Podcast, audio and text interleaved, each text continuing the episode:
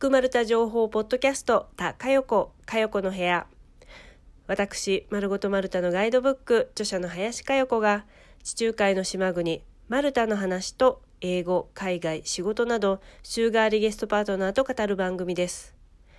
毎週火曜夜9時からインスタライブで話した内容を、このポッドキャストで毎週金曜に配信。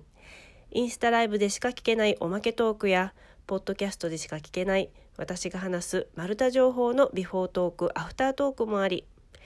インスタライブ、ポッドキャスト、それぞれ楽しんでいただけるコンテンツとなっております。4月15日金曜日、こんにちは。まるごとマルタのガイドブックの林佳代子です。先週からポッドキャストを再開しました。再開したものの聞きに来る人がいなかったら寂しいなと思っていたのですが再生数があの数がカウントされていくのを見てあ皆さん戻ってきてくださったのかなそれとも初めて聞く方なのかなというふうに、えー、再生数が増えるのを楽しみに見ておりました。えーまた戻ってきてくださった方も初めての方もありがとうございます。えー、今週はですねゲストにマルタマルタ .com の岩田さんをお迎えしてマルタ留学入門編入門講座ということでお話ししましたでですね、えー、かなり時間たっぷり、あのー、お話ししましたというのが皆さんから事前にインスタのストーリーズで「マルタ留学に関する質問ください」って言ったところ事前質問と当日質問とちょたくさん来ましたので、えー、たっぷりとなっております。マルタ留学これからしたいなとかまあ、留学は分かんないけれどもどんな感じかなという方には皆さん行きたい方そして行く予定の方が、えー、実際にこんな感じのなるんですけどどうなるんですか？みたいなあと持ち物とかね、えー、いろいろリアルな質問も飛んできましたので参考になること、えー、そんな感じのことが必要なんだというふうな分かるような内容をお話ししておりますのでたっぷりお聞きください。そして今日は配信なんと通算100回目でございます、えー、100回の切りいいところなんですけれども特に何も特別企画はございませんが、えー、まあ、100回までたどり着いたのは聞いてくださる皆さんがいらっしゃるおかげです。本当にありがとうございます。それではたっぷりお話しした岩田さんとのトークお楽しみください。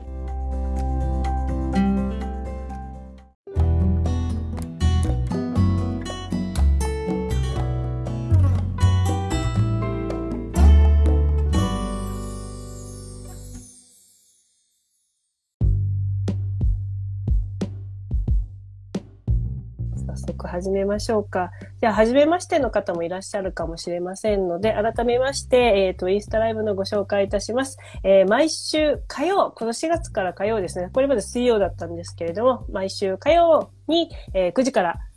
週替わりのゲストをお招きして、マルタの話だったり、マルタ以外の話も、ちょっと海外にまつわる方々をゲストにお迎えしてお話ししています。で、今週はですね、マルタマルタ .com 岩田さん、えー、毎週じゃない、毎月第2第2週ですね。第2週にご登場いただいております。はい、はい、岩田さん、2ヶ月ぶりよろしくお願いいたします。ま、待ってました。まあまあ戻って、やっと戻ってきました。よかったです。はい、いや、このままフェードアウトとかされたら悲しいなと思ったんですけど。これは内側はないですね。はい。嬉しいです。はい。では、今日はですね、えー、久々っていうのと、あとはまあ、春、まあ、新しいことをスタートしようだったり、ちょっと海外にも行きやすい状況がだんだんと、だんだんと、ちょっと去年、一昨年よりから来ているかなと思いますので、今一度、マルタ留学入門講座と題しまして、はい、これからマルタ留学を考えられている方、そしてもうマルタ留学決まっている方、すぐにはしないけれども、ちょっとゆくゆくはできるといいな、なんていう方々に向けて、改めてマルタ留学したいなと思った時から始めることなどをちょっとね、お伝えしていきたいと思います。そして皆さんからいただいた質問もたくさんいただいているということなので、もし、あの、聞いていて、なんか疑問浮かんだ方とか、これ聞きたかったんだという方はコメントいただきましたら、まるたまるた .com さん直接お答えいただける貴重な機会ですので、ぜひぜひ自由にコメント欄、質問、感想などお書きください。はい。じゃあ、まずは、えっ、ー、と、最新の情報として、えっ、ー、と、入国条件緩和皆さん気になってると思うので、ちょっとここら辺のお話から始めましょうか。はい。はい、えっ、ー、と、4月の11日、昨日ですね。昨日月曜から、はい、えー、日本からマルタへ入国する際の条件が緩和されました。これについてちょっと詳しくお伺いできればと思うんですけれども、具体的に何がどのようにこの11日から変わったんですか？一応、今までってあの入国条件にワクチンの2回接種または3回接種っていうのがあのマルタずっと必須にしていて、それでまあコロナの人数上がらなかったりとか、うまくコントロールをしていたものが、今回4月11日からは、えっ、ー、と、ワクチン接種してない人でも入れるようになった。まあ言ってしまえば、その子供の子供だったりとか、まあちょっとね、いろいろ、まあ、病気とかそういう体調的にワクチンをそんなに打ってない人っていうのが、この2年間ぐらい入れなかったんですけれども、それが解消されました。なるほど。それがかなり大きな話といえば話ですよね。はい。はい、なるほど。で、えっ、ー、と、実際に入るとなった時に、証明書とか何を持ってったらいいのかっていうところは、えー、どのようになりましたでしょうか？一応、あの、まあ、入国には、えっ、ー、と、まあ、4つ指定してる書類のいずれかが必要っていうふうになっていて、はい、まあ、ちょっとうちのサイトに後で見ていただきたいんですが、えっ、ー、と、まず、えっ、ー、と、ワクチン接種証明書。これは今まで通りワクチンを打ってる人が、あの、出す証明書。あの、なんですかね、日本のアプリで、はい、あの、ワクチン接種証明書を、まあ、 VeriFLY っていうものに移し替えて、まあ、その、今まで通り、そのマルタの、あの、入国の際にワクチン打ってますよっていう証明で出す方法っていうのが一つ。はい、これはまあ前と変わらないです。はい、で新しく入ったのが72時間前までに行われた PCR 検査。まあ、これはよく聞かれるんですけど、鼻でも唾液でもどっちでもいいです。の英文証明書に日時が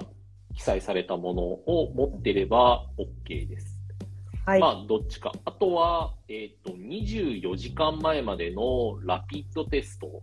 なんか日本だとあんまりないんですけど、海外だと結構この抗原検査っていうのが15分、20分で出るので、空港とかでできるんで、まあ、かなり便利なんですけど、それの英文の陰性証明書。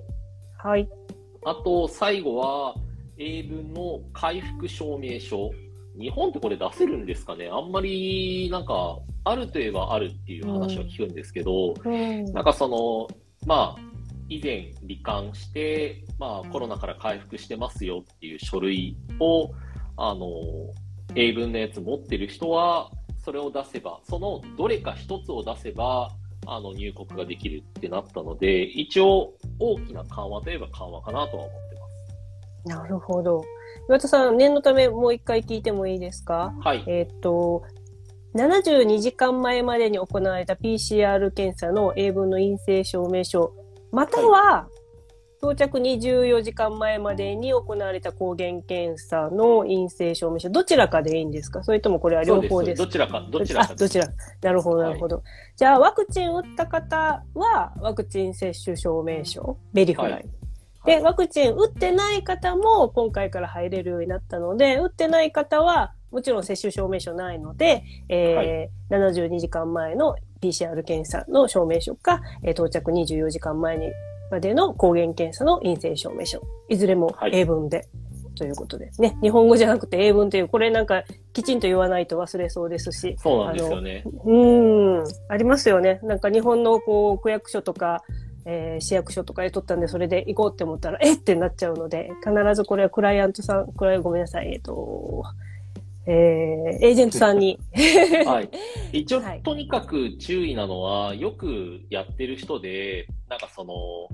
なんか、時間が書かれてないのが多いんですよ。何月にやったっていう、はい、一番安い、よく街角で無料とか3000円のやつとかだと、なんかその時間とか書かれてなかったりとか、英文にしてくんないことが多い。はい、で、あの、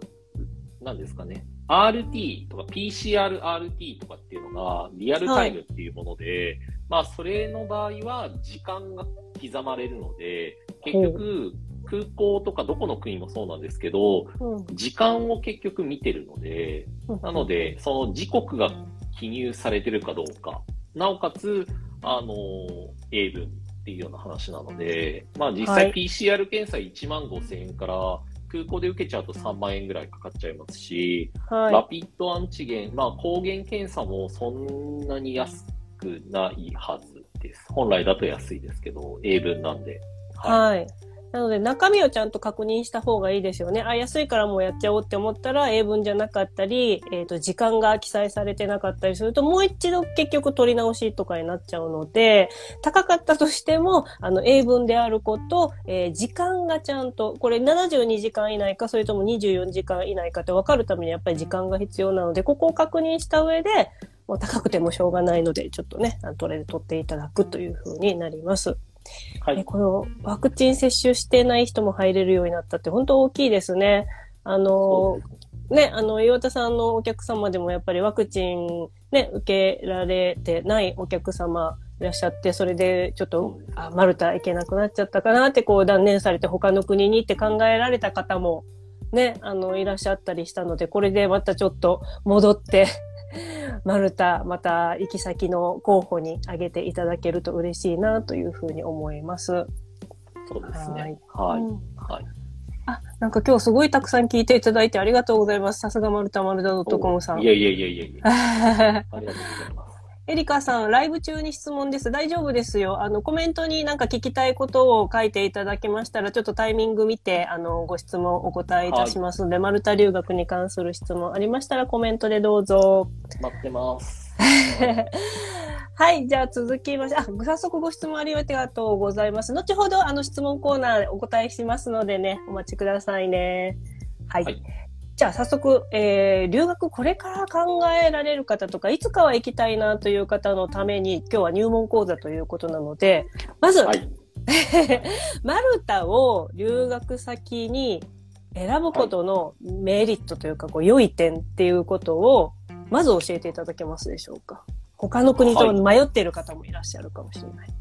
まあ、あの、よくね、マルタじゃあ他の国と比べてどういう点でいいのかっていう話をよくするときに、必ず上がってくるのは国籍の多さなんですよ。まず、なんかその、マルタって結構いろんな国との国交があるので、年間60カ国ぐらい絶えず、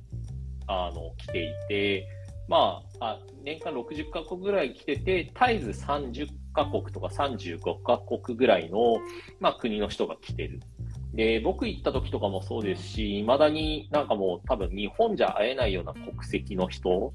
例えばまあ、スウェーデン人とフィンランド人とあの辺の北欧3個の国が同じクラスに入ってきたりとか、あとはコンゴとか、あとは中東とか、イギリスとか他の国がやっぱり入れない国の人たち、リビア人とか、そういう人たちも含めて国籍がいるので、知らない人に会える。なので、いろんな異文化が学べるので、そこがもう多分マルタピカイチの一番の利点だと思うんですよね。はい確かに。うんそうですよね。うん。あの、私行った時、南米の子もすごく多いなっていうふうに思いまして、で、なんでこんなに多いんだろうって、コロンビア、ブラジルとかすごい聞いたから、聞いたら、あの、アメリカとか他の国、ビザが下りないんだよって。でも、マルタだとすぐ降りていけるからっていうのは、なるほど、そういうこう、お国の事情もあるのかっていうふうなところで、やっぱりマルタはいろんな国から来やすいっていうのもあるのかなと。まあ、リーズナブルっていうのもありますし、本当たくさんの人と会えるのは利点ですよね。そうですね。うん。なので、なんかいろんなね、文化とか一緒にご飯作ったりとか、なんか主食聞くとよく話すのは、なんかスウェーデン人がミートボールが主食って言い始めるんですよ。で今だとイケアとかになんかミートボールあって、プラントボールみたいなのありますね乗っかるやつ。あります、あります、食べました。ジャム乗っけるんだよとか、は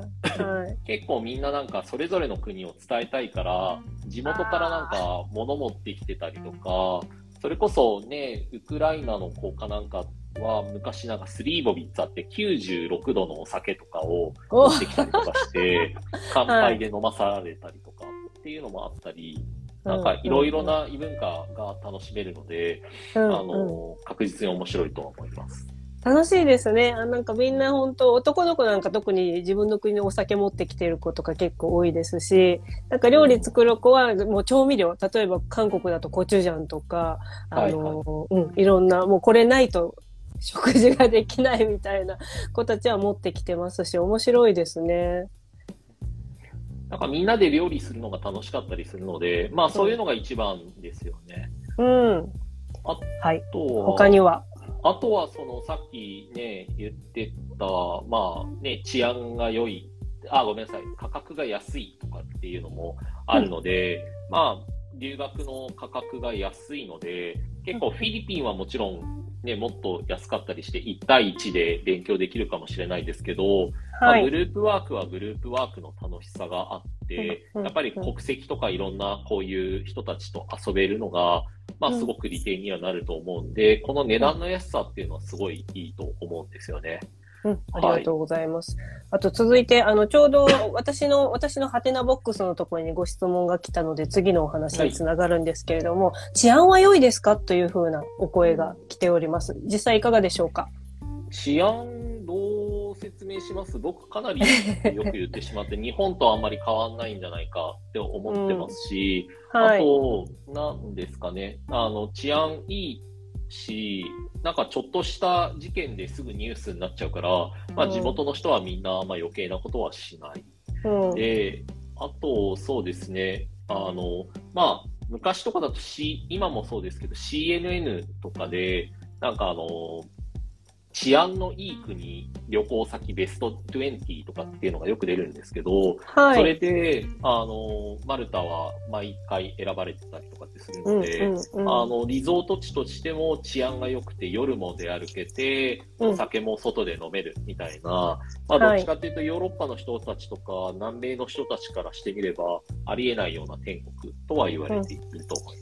ます。そうですね。なんか治安が良いか悪いかって聞かれると、もう良いって私も断言していいと思っています。ただ、一個気をつけることは、良いからこそ気をつけて行動しようねということだと思うんですよね。特にあの、女性の立場から言うと、やっぱり治安が良いからこそ、こう、なんかリラックスしてバーっとこう開放的になって楽しいっていう風になっちゃう時もあるんですけれども、やはりあの、いろんな国からいろんな人たちが来ていますので、あの、全員が全員、ね、あの、安全かというとそうではないので、やっぱり日本と同じぐらい安心で安全なんだけれども、日本と同じ感覚ではいないようにしましょうね。なぜなら海外だからです。文化も違う。で、いろんな人種の方も違う。ということは考え方も違うっていうことなので、自分の身はちゃんと自分で守るとか、その、先ほど岩田さんおっしゃったように、夜もね、あの、出歩いても全然、夜中の12時にこう、クラブから帰るとかでも全然、私も危ない目にあったことないんですけれども、でもはいそれでもやっぱり暗い道は避けようねとか、細い道とか、人気がいない道は避けようねっていうことはお伝えしています。実際に、あの、大丈夫だからって言って、そういうふうにちょっと細い道とか通った時に、ちょっと、あの、危ない目にあったとかっていう話も私は聞いたことありますので、気をつけさえすれば、ちゃんと、ね、あの、安全に過ごせますよというところですかね。そうですね。うんまあ日本とか変わんないっていうか、まあとにかく海外だけど、そうですね。まあ、日本でも気をつけますもんね。やっぱり夜道とかね、そういうところは。うん、そこと変わんないということです。はい、じゃあ、サクッと次々行きましょう。他ありますでしょうか、あとは、まあ、マルタ人がフレンドリー。これはまあ、林さんの方がマルタ人とよくいろってるからご存知だと思うんですけど、どうですかね？そうですね。あのーいいところは、本当裏表がないかなって思うんですよね。こう、騙されるっていう感覚を今までに一度も持ったことがない。なんか、いい意味で、こう、ストレートで嘘がない人たちだから、そう。そういう意味では、はい、なんか、助けてって言ったら、あの、助けてくれるし、うん、おせっかいなところもあるし、あの、日本人、見たらやっぱりアジア人、日本人って聞いてきて、日本人って言ったら、やっぱりマルタ人って日本人に対してすごくイメージいいんですよね。あの、他の国もそうかもしれないんですけれども。なので、あの、何かあったら助けてくれる人たちだと思ってます。うん。まあね、なんか最終的に本当に困った時は、もう困った状態を全面的に出すと、最終的ななんかあの、切り札がやってくる感じがマルタ人ってあるので、そうですね。もう分かったよ、もう、なので、なんか急にやってくれたりするタイミングがありますよね。そうですね。うん。なんか本気出したらすごい人たちなので、本当に困ってるって言ったら、本当にもう心から助けてくれる人たちですね。はい。はい。あとは、そうですね。まあ、あと、天気が良い。まあ、ので、まあ、ね、明るい気持ちになるっていうので、結構その、はい、やっぱり冬でも結構晴れてる日も多いですし、暖かい。で、あとはまあ夏なんて暑いけど湿気がまあ少ないので、いろいろ楽しめることとか、海行ったりとか、雨も少ないんで、結構みんななんかね、北欧の人たちとかいつも天気悪いとか言ってる人たちがすごく開放的に元気になったりとかしてるので、まあやっぱり天気って重要なんだろうなっていうのはありますよね。なるほど。わかりました。じゃあ、あと残りちょっとサクサクっと、ちょっとご紹介だけお願いします。はいはい、あと旅行しやすい。まあこれもまたあれですけれども、まあ大体ヨーロッパ3万円ぐらいとかで往復、あの、どこでも行けちゃうので、うん、まあ、週末とかプラス1日とかで帰りちょっと旅行して遊んで帰ってくれるっていうことも考えても、まあ、行ったことのないとか憧れのヨーロッパに行けるので、おすすめです。はい。はい。はい。こんな感じですかね。リテールは、マルタはい。で、はい、旅行って今皆さん、いや、コロナだから行けないでしょうって思われてるかもしれないんですけれども、いや、あの、バンバン行ってますよ、マルタの人たち大変ですよね。すごいですよ。なんか、え、世界はそんなにもう進んでるの？もう日本ぐらいじゃないですか。うん、ヨーロッパの人たち、マルタの人たちも気軽に旅行してます。で、えっ、ー、と、イギリスとかね、イタリアとかもマスク外してる状態だし、あの、ワクチン証明書ないとお店入れないっていうのももうなくなったりとか、いろいろもう変わってきてますので、普通に海外旅行されてます。はい、留学生も行ってる方多いので、そこは、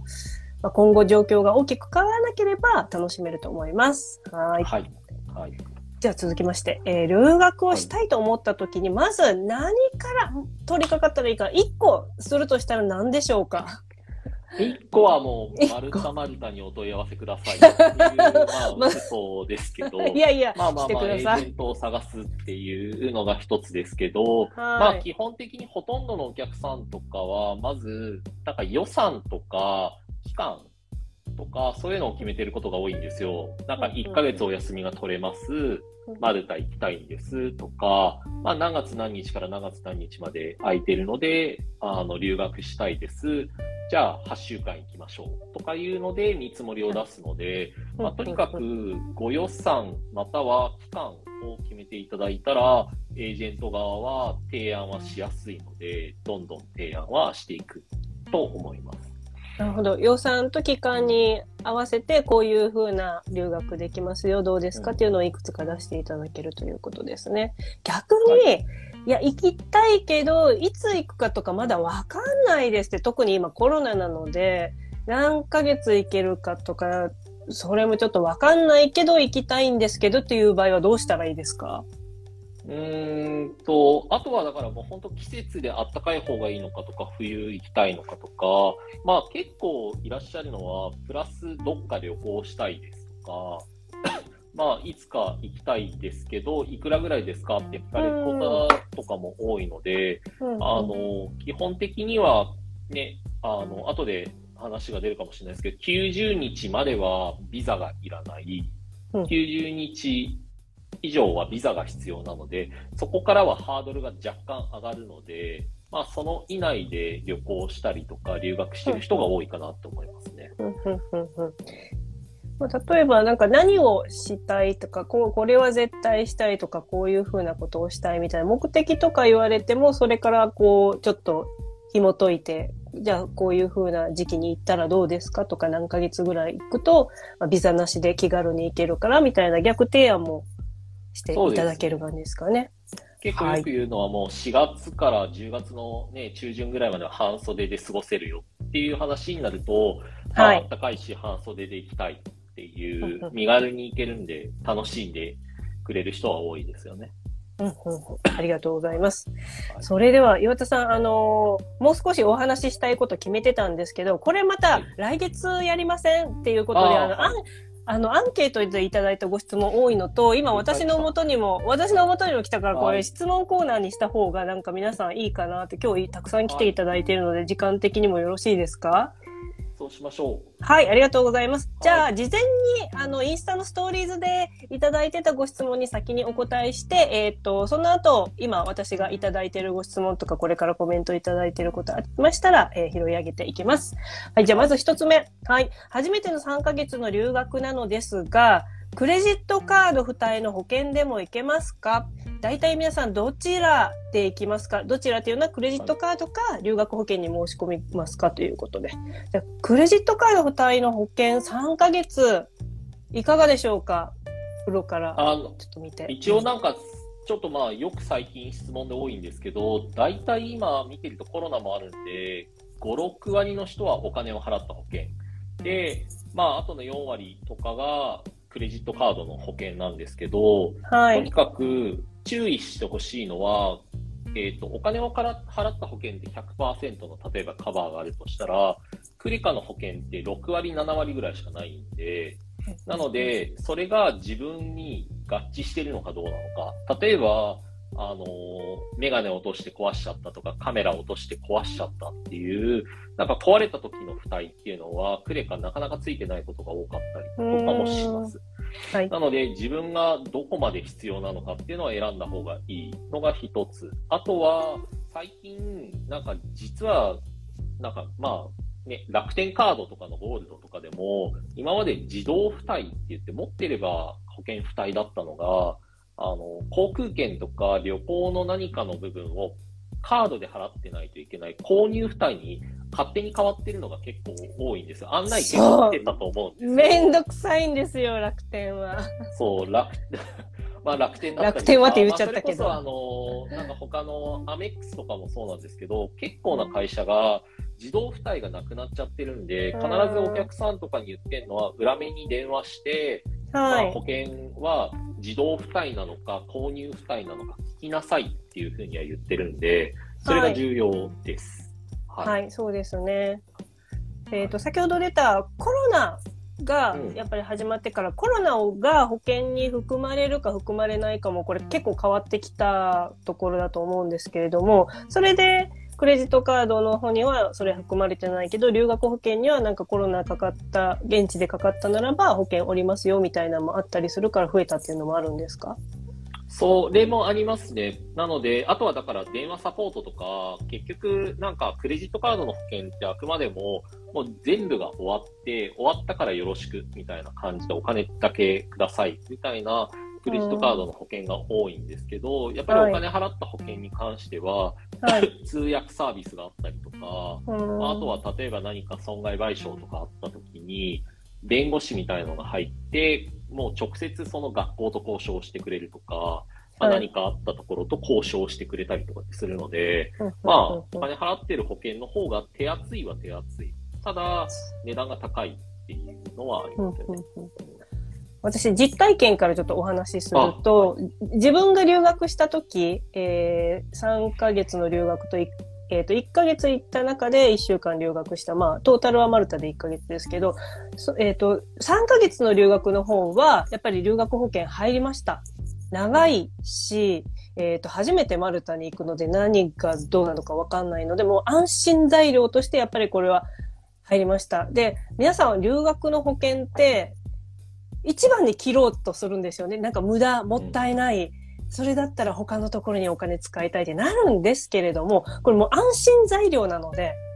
はい。で、現地で何が起こるか本当わかりません。怪我するかもしれない、病気するかもしれない。ね、突然、あのーご飯が変わった、スケジュール、なんて言うんでしょう、タイムスケジュールが変わったとか、いろいろ環境が変わるので、結構体調を崩す方、意外といらっしゃるんですよ。はい。なので、ちょっと体力自信ない方とか、持病をお持ちの方とかは、やっぱり留学保険をお勧めしますし、例えば1週間の旅行とか留学だったら私入りません。入らずにマルタ行ってます。で、そこで、まあ、短期だとお勧めするのが、私はエポスカードの海外旅行の、えー、保険、これ付帯、自動付帯なんですよ。で、エポスこれ結構なんかいいって評価高いんですけれども、自動付帯で確か100万円まで保証つきました。なので私あの骨折した時まさにこれで全額あの、支払ったので、現地ではすごいカードとか現金とか払いましたけれども、結局帰ってきて全部戻ってきたので、ああ、なんか保険ってすごく大事って思いました。あれって100万円で収まったんですか、マルタの。はい、これがですね、私の場合はすごくラッキー、ラッキーで、あの、この外傷、外科にかかる手術だと、私手術入院したので、皆さん気になるならブログ読んでください。ブログにあの1ヶ月の入院の、あの、はい、いくら金額かかったとか全部書いてます。どういうふうに保険なんか請求したとかも。で、それは、あの、外科だったので100万以内で全部、その手術入院と、あとはその滞在費とか全部収まったんですけど、内科？うん、要はこう、内臓系に関することだと、ゼロが1個桁違うよってマルタの人に言われた。ぐらい、外科は安いんだよって。だから20万か30万ぐらいで収まりましたね。それだけだと。他いろいろかかってますけど、あの滞在費とかも延長で。でも外科だと、あ内科だとゼロ1個違うからもう余裕で100万超えます。100万、200万を普通に自分で払わないといけなくなるので、怖いじゃないですか。だったら、ちょっと内臓系弱いんだとか、ちょっと心配な方は、もう、あの、留学保険に入られることをお勧めいたします。はい。はい。はい。はい、じゃあ続いていきます。えー、6月から8ヶ月留学します。日本から持っていくといいものはありますか？と。6月から8ヶ月だと1月ぐらいまでかな。だから夏、秋、冬。3つの季節をマルタで過ごすということなんですけど、岩田さんこれいかがでしょうか ?8 ヶ月という長期と季節をまたぐ留学というところで持ち物何か？まあ、基本的にはね、最初の3、4ヶ月の夏の時期は半袖とかで過ごして、ウィンドブレーカー1個2個あればいいので、荷物は軽いと思うんですが、まあ、冬とかに入ってくると、個人的にはまあ僕寒がりなんで、この間もね、喋ってたけど、あのー、ね、日本って断熱材入ってるから暖かいんで、まあ、かえって、あのー、ね、どっちかっていうと、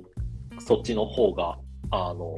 冬の方が荷物多くなるんで、防寒具とか持ってった方がいいですよね。うん。そうですね。まあ、な、季節を楽しむ部分と季節に合った、まあ、服装とか、えー、そうですね。夏だと日よけ、冬だと防寒。そう、皆さん、あの、毎回言ってるんですけれども、マルタ、冬も暖かいんでしょと皆さん思いがちなんですが、普通に寒いので、普通に日本できる冬服を持って行ってください。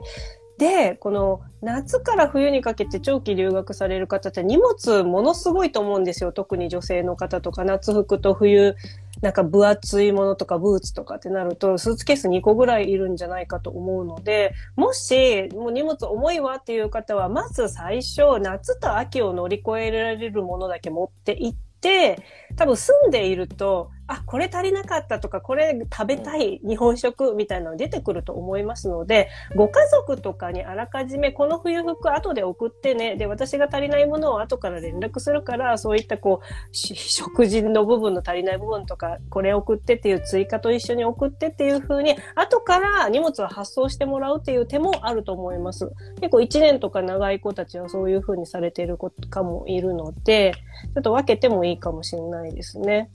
そうですね。うん。なので、冬はちょっと、あの、行ってみないとわからないみたいな多分ご自分でもあると思うので、あの、どのくらい寒いのかってわからないならば、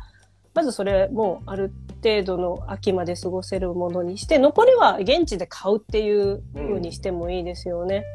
うん、ファストファッション結構ありますよね。トップマンとかザラとか。もうザザラは一番大きいのがあるので、もう私は基本ザラで乗り切りました。私も冬服一切持っていかず、わかんないから買えばいいやって、もう一式ザラでしたので、まあそうですね。必要なものは、まあ防寒具、冬服だけじゃなく、あ、カイロ、カイロ持ってったらいいですよ。向こうないので、女の子はみんな寒い寒い言ってたから、カイロと、あとは、えっ、ー、と、どこな、どこに住まれるかわかんないですけれども、えっ、ー、と、エアコン？暖房が効かないことがほとんどです。えっ、ー、と、寒い。冷房は効くんですけれども、あったかいのは、ま、マルタではあんまりないので、えっと、家の中であったかくする格好っていうのも私はお勧めしてます。だからちょっと分厚いスリッパとか厚手の靴下とかちょっと腹巻きだったりとか、ううん、あるいはあの湯たんぽとか、うん、っていうふう海外でないのはね、ちょうどいい厚さのなんかスウェットとか、そうなんですよ、ね、ちょうどいいちょうどいい厚さの何かっていうものが存在しないですよね、なかなかね。そうなんですよね。もうちょっと裏肝のもうちょっとごついやつとか、はい。はい、もう、もう一息みたいなものが、ないので、ちょっと寒がりな方は私は夏、夏はどうにかもう脱げばいいし、最悪こうタンクトップみたいなので安い服でいけるので、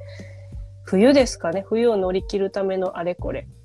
です。はいはい。じゃ続きましていきましょう。えー、1ヶ月間マルタに留学しますが、生活費1ヶ月でどれくらいユーロに両替したらいいですかと。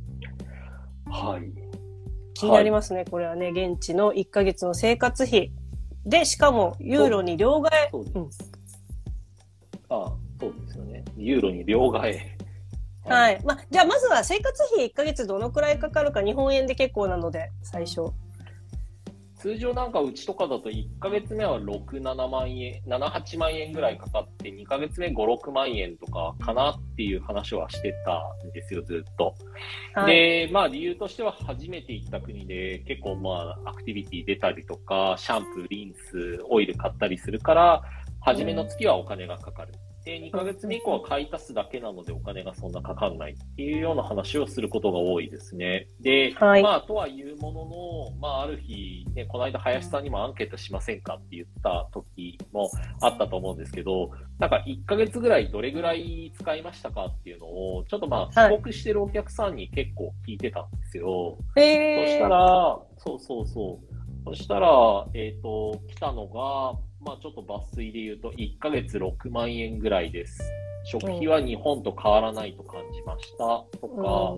あとは、えっ、ー、と、なんですかね。まあ、例えば、まあ最近、その、スリーマにリドルっていう安いスーパーマーケットができたらしいんで、ドイツ系の。ドイツ系のリドル大好きです、私も。なので、そこが安いですって言ってて、まあでもそれでもやっぱり5、6万円っていうような人だったりとか、うんうん、まあお客さんによってはカジノで買ったから最終的に2万円しか使えませんでしたっていう情報、変な情報が来たりとかして、アンケートが終わってますね。まあでも、5、6、まあ6、5万から7万円ぐらいかなと思ってます。そうですね。私もあの、数年前までは1ヶ月3万円であの過ごすこともできるよってご紹介してました。物価が安かった時は。ですが、だんだん上がってきて、食費もね、安いって言われていたのが結構レストランで普通にあれなんか1000円超えた、2000円超えたってなってきちゃったので、今は私もあの1ヶ月5万円はまずかかるね。で、たくさん美味しいもの食べたいとかでやる気たいっていうんだったらもう少しプラスっていうふうに言ってるので、大体普通で5万円。ちょっと余計にこう遊びたいとか料理苦手だからもう外食で済ませたいっていう方はプラス1万2万で6万7万円っていう風に言ったらいいですかね。で、えっ、と、ユーロの両替なんですけれども、最初にガーンと全部ユーロにしといた方がいいですか？それともある程度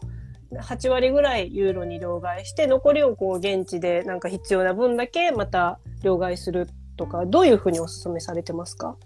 いつもなんか200ユーロ分ぐらいとか3万円分ぐらいは下ろしといて、まあ、あとはもう現地で、なんですかね、まあ、なんだっけ、カード？カードじゃないですけど、はい、デビットカードみたいなもので下ろしてとか、まあ、カード払いしたりとかして使っていくのが一番じゃないですか、はい、とよく言ってますね。まあ、ただ、なんか、その、千、まあ、一回ね、1万円下ろしたりとかすると、手数料が1000円とか1200円とかかかる場合があるんで、それを毎回やってたらね、本当もったいないので、もう5、6、まあ5万円とか4万円とか、毎月の生活費を下ろすような感覚でいた方がいいかもしれないですね。はい、ありがとうございます。じゃあ、まだまだあるので、ちょっと行きましょう。えー、ドライヤーはマルタで購入すると日本に比べて高くなりますか？というご質問。ドライヤー、ー、うん。そうですよね。ドライヤー、どう、どう思います？た多分ですね、やっぱり女性は髪長いので、ドライヤーは、あの、日本で、えっ、と、海外仕様のこう切り替えられるのを買って持っていった方がいいのか、それとも安いのであれば、こう、マルタで購入した方がいいのかなとか、多分迷われてるんだと思うんですね。で、私実際マルタでごめんなさい、ドライヤー買ったことないんですけれども、あの、これに対してのお答えになるかはわかりませんが、あの、無印良品で、あの、その、全然高くない2、3000円だったかな海外仕様にこう切り替えて、日本でも使えるし、海外でも使える、こんなコンパクトな、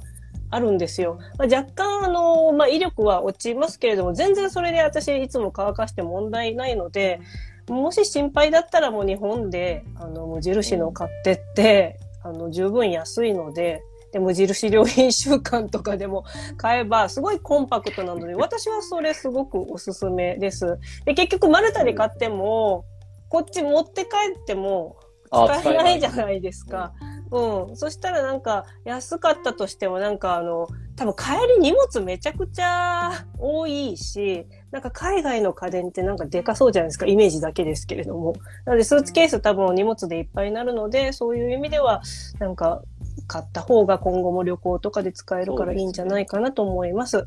で、岩田さんもあの、性能とか考えたら、日本の方をおすすめしますかね、やっまあ。なんか日本の方がし多分商品数、ヨドバシとか行けば、うん海外仕様もかとかって書いてあって、うん。まあ、アイロンから何まで全部ね、2、30種類あって選べるじゃないですか。はい。で、マルタだと多分1個か2個しかなくても、これかこっちしかないです。マルタですからね、本当。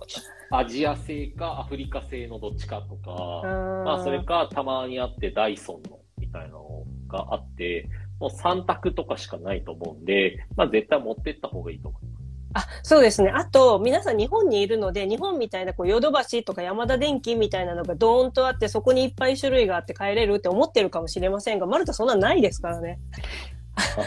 ないですから。あの、はいそこからです。だから、え、どこに売ってるんだろうって探すところから始め、で、大体、あの、郊外店とかのちょっとでっかいような、こう、ショッピングセンターみたいなところになんか一角探したらやっとあったみたいな感じで、探すのも結構手間だと思うので、なんかそれする、こう、なんか労力とかいろいろ考えると、もう日本で買ってった方が私はいいんじゃないかなというふうに思います。はい。はい、続いて、日焼け止めは必要ですか？はい、もう絶対必要です。焼けたくない人は持っていきましょう。はい。岩田さん、男性でもやっぱり日焼け止め塗りますか？塗んないですが、えー嘘一昨年ぐらいに塗らなかったら夜寝れなかったっていう時はありますね。痛すぎて。そうですよね。はい。はい。なので、あの持ってってください。はい。あの、気温が、えー天気予報で35度って出てても、プラス3度ぐらいの38とか40度近くとかなって多分体感すごい暑くてじりじりして、日本みたいにあの、ひ日陰が少ないです。高いビルが少ないので、必須です。で、あの、マルタでも買えるんですけれども、やっぱりあの、種類が少なかったり、肌に合うか合わないかっていう風な海外製になるので、えー日焼け止めは私は、あの、重くてももうたくさん私は5本とか持っていきます。はい。あの、3ヶ月の留学の時、私、1ヶ月1本と思って持ってったら、多分2ヶ月ぐらいで使い倒してしまったので、はい。すごい、あの、汗で流れちゃうし、体全体とかやってたら。なので、多めに持ってった方が私はいいと思います。はい。はいじゃあ続いて。海では大人も泳いでいますか？また時期はいつ頃から泳げますか？大人ガンガンおじちゃんおばあちゃんも泳いでますよね。そうですね。はい。えーいつ頃から泳げますか？ということなんですが、岩田さんならいつって言います？これ人によっていろいろ。5月ぐらいに泳いでるのはあるけど、みんなだから泳いでるっていうか入ってるっていう感じですよね。あの、気温は結構25度とか6度ぐらいに5月とかになっていくので、うんあの、あったかい。で、海に入ると、海水って水温が、まあ、2ヶ月遅れぐらいなんで、まだ5月って3月ぐらいの水温だから寒いんですよ。なので、そういうのを見てても、あの、水、まあ、なんですかね。あの、泳げないけど、5分ぐらいは入れる。そうですね。日本人の方と海外の方ってまたこう入るタイミングの感覚が違うので、えー、日本人で言うと、早い方は4月行けるよって言います。でも、私はおすすめしません。はい、5月、5月、せめてハイシーズンの6月はもう間違いないって感じですよね。うん、6月下旬からもハイシーズンなんで、6、7、8、9がベスト。で、10月もまあいけるかも。なので、可能なの含めると5から10って感じですかね。はい、はい。はい。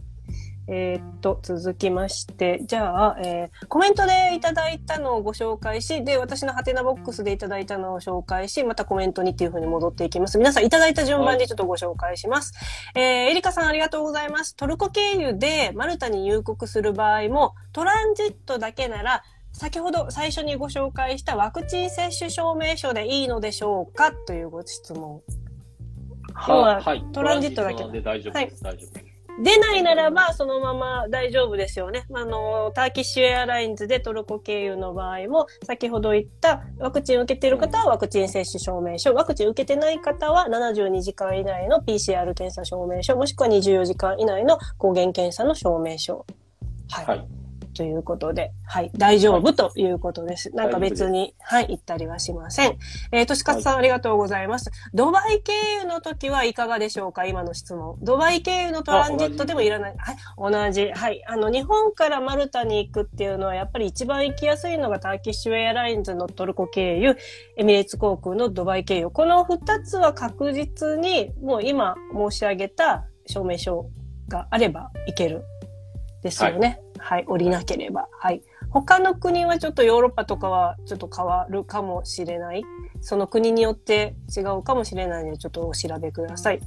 まあ、はい、なので、行き方としてはエミレーツかターキッシュが一番無難ですよね。やっぱりアクセスもいいですし、何かしら。はいうんはい。続いていきます。えー、夏はマルタから関空の航空便の増加はありそうですか？ああ、マルタから日本、違う、日本からマル、違う、マルタから関空の空便、はい、今、マルタからピックスに戻って、まあ、関空に戻ってくる、えっ、ー、と、エミレーツ航空とかが、結構本数が週2便、週3便とか、あとは土日に関東戻ってくるんですけど、はい、関西は火曜日とか水曜日とかしか戻ってこれないんで結構面倒なんですよ。で、それが戻ってくるかどうか、まあそういう便数が戻ってくるかどうかっていうのは、今までね、関東って成田と東京、何、羽田から1日1便ずつだから14便、関空からも7便飛んでたから、はい、まあね、21便とかそういうのがあったんで、戻ってくるのは戻ってきます。まあ言っちゃえば飛行機の本数とか飛行機の機体自体がいっぱいあるんで、使わないともったいないことを考えると、はい、そんな感じですよね、はい。なるほど。じゃあ夏は便が増える可能性がある。コロナ次第ですけど、まあまあ状況に気づいたら、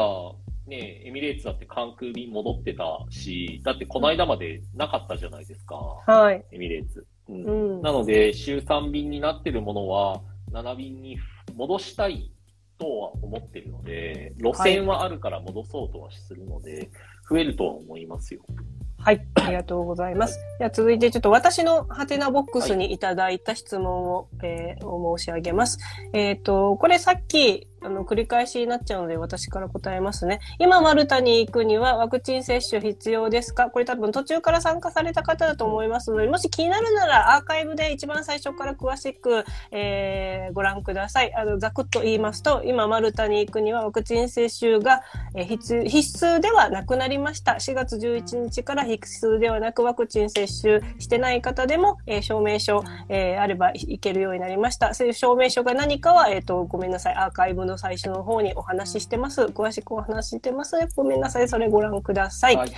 はい、続きまして、えっ、ー、と、来週、わお、来週マルタへ行くのですが、服装はどんな感じですか？お、来週となると4月の、えー、もう中旬超えてますね。どうかな？あもうあったかい。日本と同じ感じでいいんじゃないかなと思うんですけど、どう思います？あの、同じ感じだけれども、日差しの感じ方と風の感じ方がやっぱり島なので、そこだけ違うから、私はいつもこう脱ぎ着できるものを持っていこうっていうふうに言ってますね。やっぱ寒いって感じたら、本当に風がダイレクトに来るので、日本でいるよりも、あ、日本より寒いじゃんって多分朝とか夜、日がなくなった時とか、曇りの時とか。だけど、多分日中めっちゃ暑いって思う時あると思うんですよね。日差しじりじりで、ちょっと脱ぎたいみたいな。なので、半袖と、ちょっと長袖と、長袖の羽織みたいなのが3つあれば、半袖暑かったらいいし、うん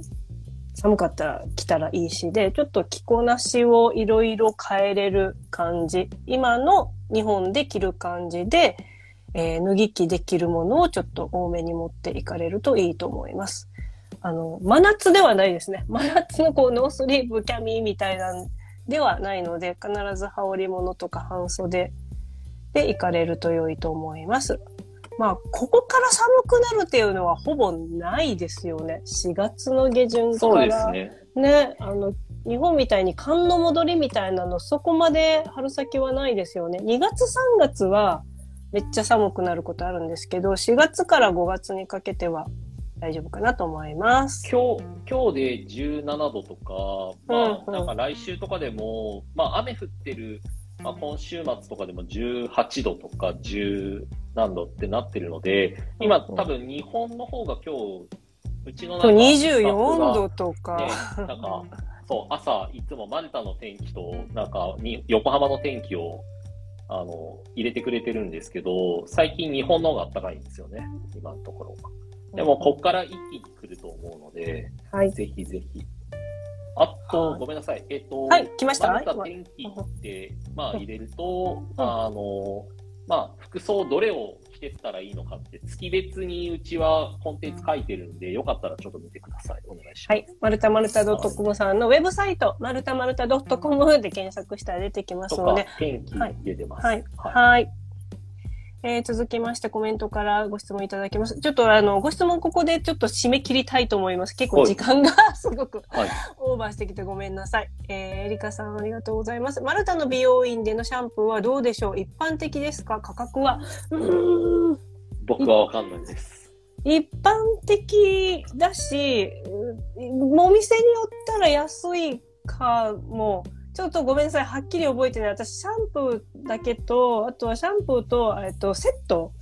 みたいなのをしてもらって、なんか、全然安いじゃんって思った。5000円、セットで5000円とか、シャンプーだけでなんか2000円とか、まあ、お店によるんですけれども、そんなにバカ高くなかったです。だから皆さん普通にあの髪切りに行ったりとかもしてたので、あまり気にされなくていいかなと。うわ、なんか行ってみたらすごい高かったみたいな。そういうの、美容院以外でも丸太ってあんまりない気がするんですよね。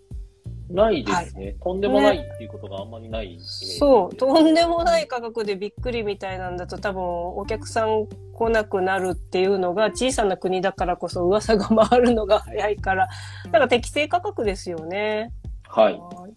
はい。あ、としかつさん、ドバイのトランジットの件ですが、ご回答ありがとうございますとお礼いただいてます。もえのさんもありがとうございますと。あありがとうございます。はーい。で、えーっと、ラムラムさん ?2 ヶ月留学予定ですが、SIM カード必要ですか？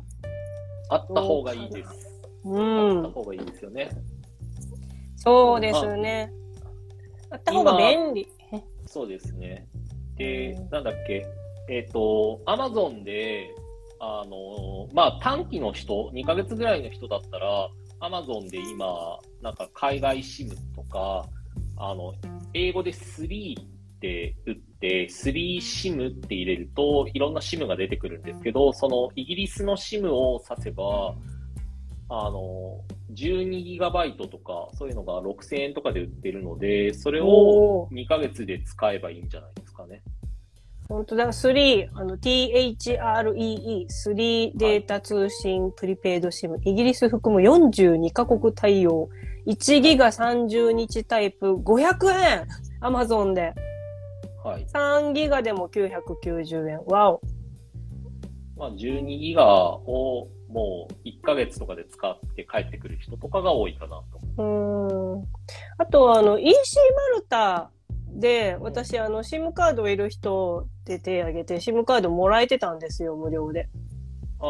よくあるのが、そういえばちょっとね、よくある質問ですごい言われるのが、はい、SIM カードもらえるんですよねっていうのは、うん、SIM カードくれるのはくれます。はい。ただ、えっ、ー、と、通話とか通信とか、プランを選ぶのは当然なので、うん、なんかそれまで無料だと思ってる方が結構いらっしゃるので、うんうんうん、なのであそうですね。そこ、そう、そこがね、いつもね、もらえるんですよねって言われて、うん、もらえるけど、あの、通信、何ギガ入ってるんですかって言われるんだけど、何ギガも、何ギガも入ってなくて、自分でチャージしないといけないんだよっていうことをよく言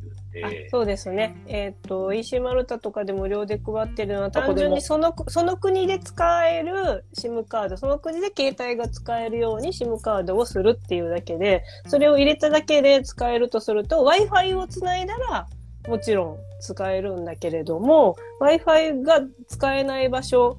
であれば、本当にギガがないといけないので、えっ、ー、と、例えば、そうですね、えっ、ー、と、マルタの携帯電話会社だと GO、GO って書いて GO だったりとか、そこら辺に行ったら、あの、空港にもついてすぐに申し込めたりしますので、そこで、えー、なんか、プリペイド式のを買ってやれば、はい、そんなに高くなく買えれますので、ご利用ください。はい。はい。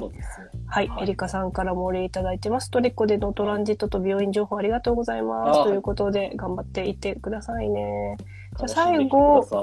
最後、えっ、ー、と、私のボックスにあるものが、えっ、ー、と、一つあります。5月から留学します。はい、入国時には PCR の陰性証明書が必要ないですが、飛行機に乗るときにいりますと書かれていましたが、ワクチン接種証明書があればそれもいらなくなったということでしょうか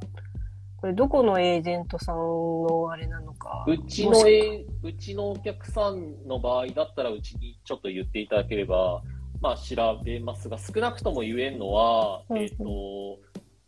空港のエミレーツとトルコ航空のお客さんだったら、空港のところで、なんかそのワクチンの接種証明書ありますか？または、あの、ベリフライ。そのまあ、出発するんであれば、まだ登録してないと思うんですけれども、出発10日前ぐらいに登録する、マルタの入国するアプリみたいなのを登録していくので、それを見せれば入国条件には当てはまるので、トランジットとかも関係なく入国はできます。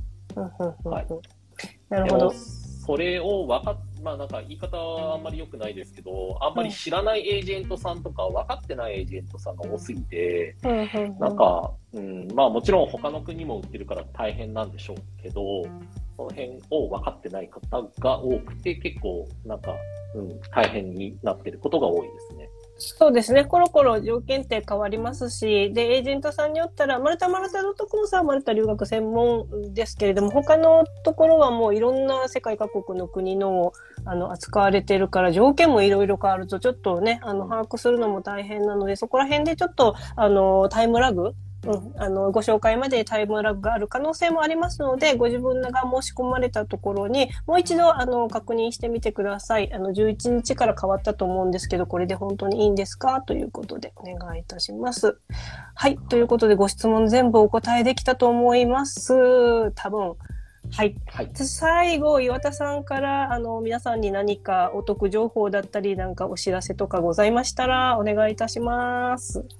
えー、っと、9月までに行く人だった場合は、今まあ、学校も、あと、学校はまあ、セールまだちょっと続いてるので、まだ、うちの場合だったらお支払いは後でなので、よろしければ、あの、ぜひぜひお問い合わせくださいっていうのが一つ。9月まで ?9 月今年の、おはい。であれば。あとは、はい、えっ、と、航空券が同じく9月までは、あのエミレーツとかだと変更とキャンセル無料なんですよ。まあ、ずっと言ってる。あれがまだまだ続いてて、実際。それが、でも、最近見てると、うん、えっ、ー、と、9月1日以降の出発には適用されなくなってて、変更料2万円とキャンセル料4万円とかかかるようになってるので、はい、まあ、行くんだったら、もう今のうちの9月までのチケットとかを、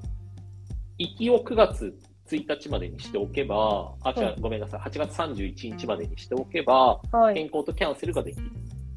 なるほど。今、航空券を買う場合、もし10月に行くかもしれないと思っても、えー、いや、8月、ダメそれは。ダメ、ダメ、ダメ。それはダメ。しようと思ったのにはい。そしたら8月の31日までに出発すれば。出発をする方は、もう今申し込んどいて、えー、手数料が0円。うん、で、えー変更ができるうちに買っといた方がいいよということですね。はい、ついに終わってしまうんですね、お得な期間が。はい。それでは、はい。あ、どうぞどうぞ。大丈夫ですよ。あとは、あの、インスタ、そうですね。あの、見たという方で、新規のお客様であれば、少しだけ、あの、何何千円かレベルですけど、あの、割引はしますので、しますので、言ってください。皆様。新規の方、うん、とりあえず限定で、はい。はい。まあでも20人ぐらいだから、まあ、はい。はい、インスタ、あの、アーカイブでもいいんですか？アーカイブか、もちろん。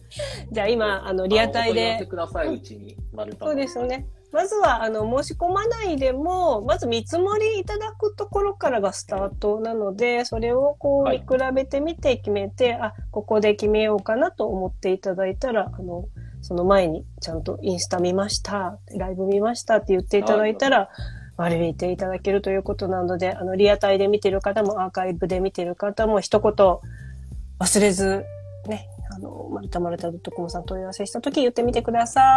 い。はい。はい。わ今日はなんかたくさんの方に見ていただいてすごい嬉しいですね。あの、それだけちょっとマルタ留学しようかなっていう方がやっぱりちょっと増えて、ね、やっとそういう気持ちにこうな、なってきたっていう方が増えてきたことがすごく嬉しいです。えー、もうすでに予定が決まってこれから行く方、来週行く方もね、いらっしゃるので皆さん気をつけて行かれてくださいね。で、行った先で、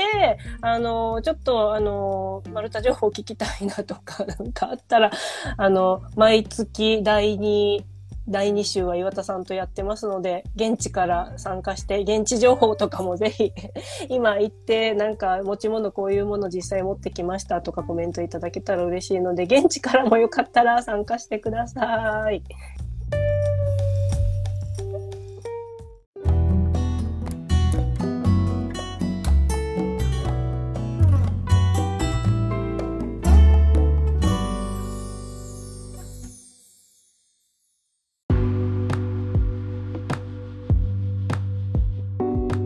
岩田さんとのマルタ留学入門講座いかがでしたでしょうか？たくさんの質問をいただき、え、岩田さんからもたくさんの有益な情報を聞くことができてすごく充実した時間だったなと思います。最後に岩田さんがおっしゃっていた通りインスタライブ見たようで特典をつけていただけることになりました。えー、ポッドキャストを聞いてくださっている方も OK ですよもちろんあのインスタライブと内容一緒なのであのポッドキャスト聞いてますでもいいですしインスタライブ見たて言ったら特典作って聞いたんですけどって言って、えー、ぜひ申し込まれる際は、えー、特典受けてくださいね。でまだ申し込むまでではないんだけれどもちょっと気になるから見積もりもらいたいなとかちょっと問い合わせしてみたいなっていうものをぜひぜひ気軽にまるたまるた .com さんにご連絡ください。で、えー、と皆さん心配なことがあると思うんですよ。なんか問い合わせ問い合わせとか見積もりしたらその後営業電話とか営業メールとかしつこいんじゃないかなっていうふうに心配されてるかなと思います。大丈夫です。岩田さんのところそういうとこそういうことをしないエージェントさんです。っていうよりそういうことをするもう余裕がないくらいお忙しいんです。もう少数制でされているっていうのと、まあ、岩田さんご自身がマルタが大好きででマルタに、えーと、行きたい人たちを、まあ、自分が、えー、行かれた時にまだ留学エージェントとかが少なかった時に軽減されているのでこれから行かれる方をサポートしたいということで始められた方なのでなんか無理やりこう「いや行きましょうよ」とか「なんか早く決めないと」みたいな感じでせかす感じじゃなく本当に自分のタイミングで申し込まれたご自身と同じような方々をあのしっかりとサポートされていきたいという方なので営業電話の催促とかありませんので安心して問い合わせ、えー、見積もり依頼してみてください。はいでですね私今日から新しいことを始めました。マルタ語講座を今日から受け始めました。まこの録音をしている今日というのは水曜日なんですけれども、え、4月から7月までの3ヶ月間週1回マルタ語講座をオンラインで受けています。東京外国語大学が主催するオープンオープンキャンパス？オープンカレッジかはいのような感じで、えー、語学をいろいろ学べる中に今回はマルタ語初級編ということで始まりましたので受けています。でなぜ受けたかと言いますとまあ、マルタ語ちゃんと学びたいなというのはずっと思っていたんですね。で自分で独学で学んでいました。えー、マルタで買ってきたテキストマルタ語英語テキストがありまして、まあ、それをもとに英語とこう照らし合わせたらわかるかなと思ってやっていましたが全くわかんないんですよ。全く読み解けなくって挫折してでもなんかねあのー、やっぱりマルタ語いつかはちゃんとこう向き合って習得していかないとっていうか行きたいなっていうふうに思っていたのがよしこれで初級編からしっかりと基礎から学ぼうとなんか苦手にしていたこととか先延ばしにしていたことをここでちょっと腹くくってやろうというふうに、えー、取り組むことにしました。でですね、えー、すごく今回初めて見て面白いなと思ったのがやはり参加する人たち新しい出会いがあってなおかつあの皆さんユニークなんですよね。半分10人いらっしゃって半分の5人の方が私を含むマルタ留学をしたことある方でしたですので皆さん何かしらこうマルタが好きとかマルタに興味があるっていう方だったんですね。で、まあ、もちろんマルタに興味あるからマルタ語も学んでこう話せるようになりたいとかもっと分かるようになりたいっていうふうに言われていらっしゃいました。で残りの半分5名の方すごくすごくユニークでした。えー、皆さんね例えばアラビア語に興味がある方エジプトとかイスラム文化に興味あるとか中東に興味があるっていう風にこにヨーロッパとかマルタからではなくイスラム文化とか中東からマルタにたどり着いたという感じなんですね。中には、えーと、地中海沿岸のこうオスマン帝国の研究をされている方とかわそっから入ってきたのかみたいななんかそのルートがまた面白いなって思ったのがマルタならではだなと思いました。マルタという国が地中海のど真ん中にあるからこそいろんな国に囲まれていろんな国の文化が入っているところなのであ最終的にこうね皆さんぎゅっとこう地中海のど真ん中マルタにたどり着くのだなという面白さを感じました。そして昨日何を学んだかとあ昨日じゃない 今日何を学んだかと言いますと初級の一番最初なのでまずは基本的な挨拶そして自己紹介の仕方を学びました。うん、いくつか聞いたことある単語があったんですけれどもやっと紐解けた部分があったので一つご紹介します。マルタ語の単語は一塊になっているのが実は2つ3つのこう単語がぎゅっと凝縮されて連なっている言葉になっているということでした。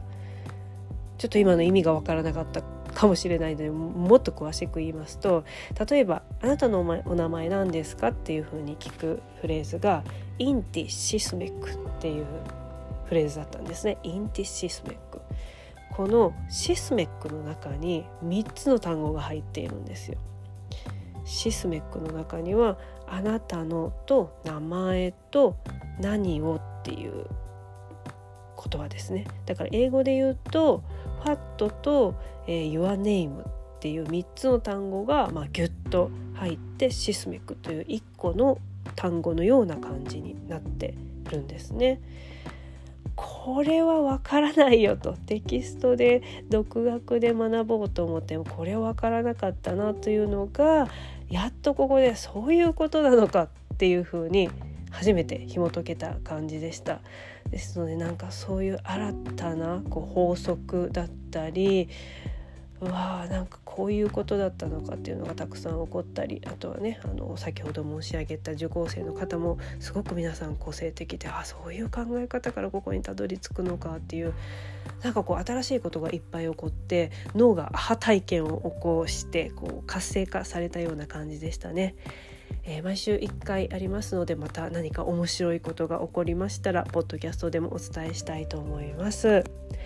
はいということで今週はここまでとなります来週はですね4月22日金曜日ですゲストはイランの手織り絨毯ギャッペ専門店の柏正弘さん。ギャッペ先輩こと柏正弘さんです。でマサさんもしかするとまたイランからの中継になるかもしれません。来週あたりにイランにもう一度行くというふうに言っておりました。1月でしたかね。前回初めてイランからの中継ということで今回もイランに行かれてお仕事をされている間にポッドキャストに出演いただく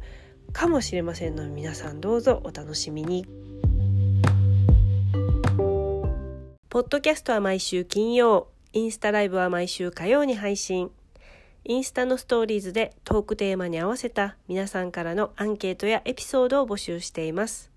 ぜひアカウント、アットマーク、マルタジャーナル360をフォローしてください。それでは最後はマルタ人がよく使うフレーズでお別れです。また来週 !See you! チャオチャオ